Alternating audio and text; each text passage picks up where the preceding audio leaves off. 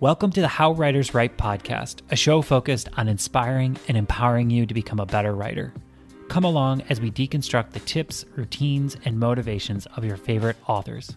In the end, it's all about getting your story onto the page.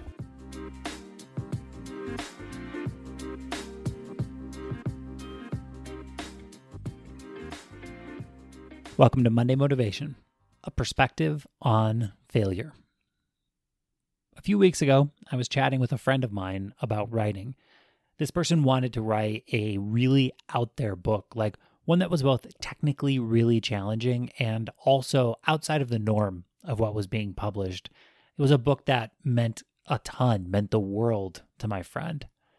Right at the end of our conversation, my friend said something. She said, I'd write it if I wasn't so afraid of effing it up. I probably wouldn't have really thought about that last statement that my friend said, but something about it really stuck with me. I chewed on it for a week. Do you know that feeling when you just know there is some insight into a thought if you can just dig deep enough? It's like the thought is a thorn that you just have to pull out.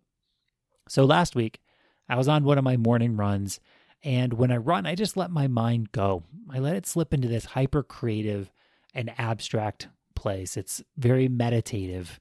I love it. So I'm halfway through the, my run, and then bam, like a bolt of lightning came down from the heavens, and I had to stop and scribble down in my notes a bunch of thoughts.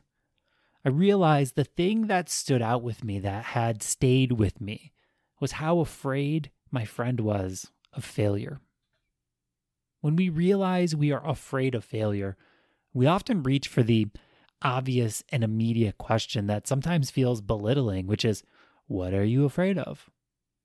We have a belief that if we can just voice our fear, we can get down to the bottom of our fear, somehow the voicing of it will make it magically disappear. But I don't I don't know. I've often only felt worse, like more afraid, when I spend an hour digging into what I am so afraid of. And why wouldn't that happen? Why would we believe that if we just voice our fear that somehow it won't be that scary all of a sudden? There's a belief that maybe the fear isn't real or it's not rational. But there's another perspective on failure. See, there's an assumption being made in both the desire to avoid failure and in the voicing of our fears about failure. Both assume that somehow success and failure are separate entities. That if somehow you can avoid failure. You will, by default, just be successful, like in either or. Your choices are either to fail or to be successful. The thing is, failure and success are two sides of the exact same coin. You cannot have success without massive amounts of failure. I, in my life, I have been so fortunate to be surrounded by really successful pe- people for a huge part of my adult life. I've worked up close with people who have started billion dollar companies. Like I have done lots of work with the big tech companies that dominate the business news in the business world. I've gone through an MFA a prestigious university. I've interviewed almost 50 world class authors for the podcast.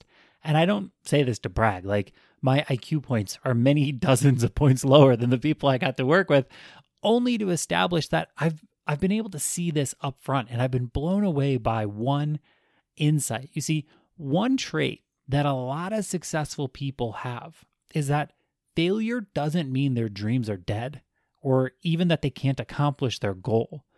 Failure only means they used the wrong tactic to try and accomplish their goal. I want to say that again because it's so important. Failure only means they used the wrong tactic to try and accomplish their goal. And the thing is, to compound this, successful people fail all the time. Truly, successful people can fail a hundred times on a single project. There's this old adage, I have no idea if it's true, but it, this old adage that Edison tried 10,000 different ways to create the light bulb. There's even a quote attributed to him where he said, I have not failed. I've just found 10,000 ways that didn't work. So, what does this mean for writers? To take a classic Les Brown quote and give it a little twist, it means you will fail your way to your writing goal. It means that successful writers fail. To be successful, you're going to have to do work that you don't know how to do, with an outcome you are unsure of, skills that are maybe super underdeveloped. It means you're gonna fail, but all that failure really means is that the tactic or the way you approached a project wasn't the right way. It means you get to run into a dead end only to see that there's another path, another way to try things. You will fail your way to a finished book, to a finished project, to a finished short story.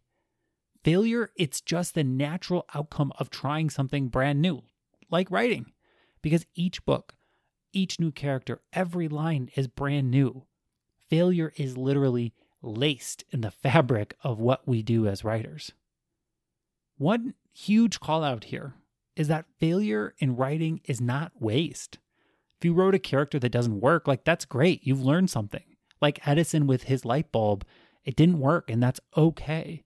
You will fail a hundred times more than you will succeed, especially when you are chasing after the big goals of life, like a finished project. Failure is just part of this life, but it's not to be avoided and not not to be celebrated. It's just the thing we do to get to the goal we want. It means nothing more than the thing we tried didn't work and it is try time to try something new. I like to use this analogy about writing, which is you're in a really big dark room and you can't see anything and there's one door out. And you kept keep taking a couple steps forward and you kind of bump into a wall and you realize that's not the way. And so you take some steps back and you go another direction, you bump into a wall and that's not the way. But sooner or later, if you keep trying, you will find the door. Thank you so much for listening. I hope you have a wonderful week of writing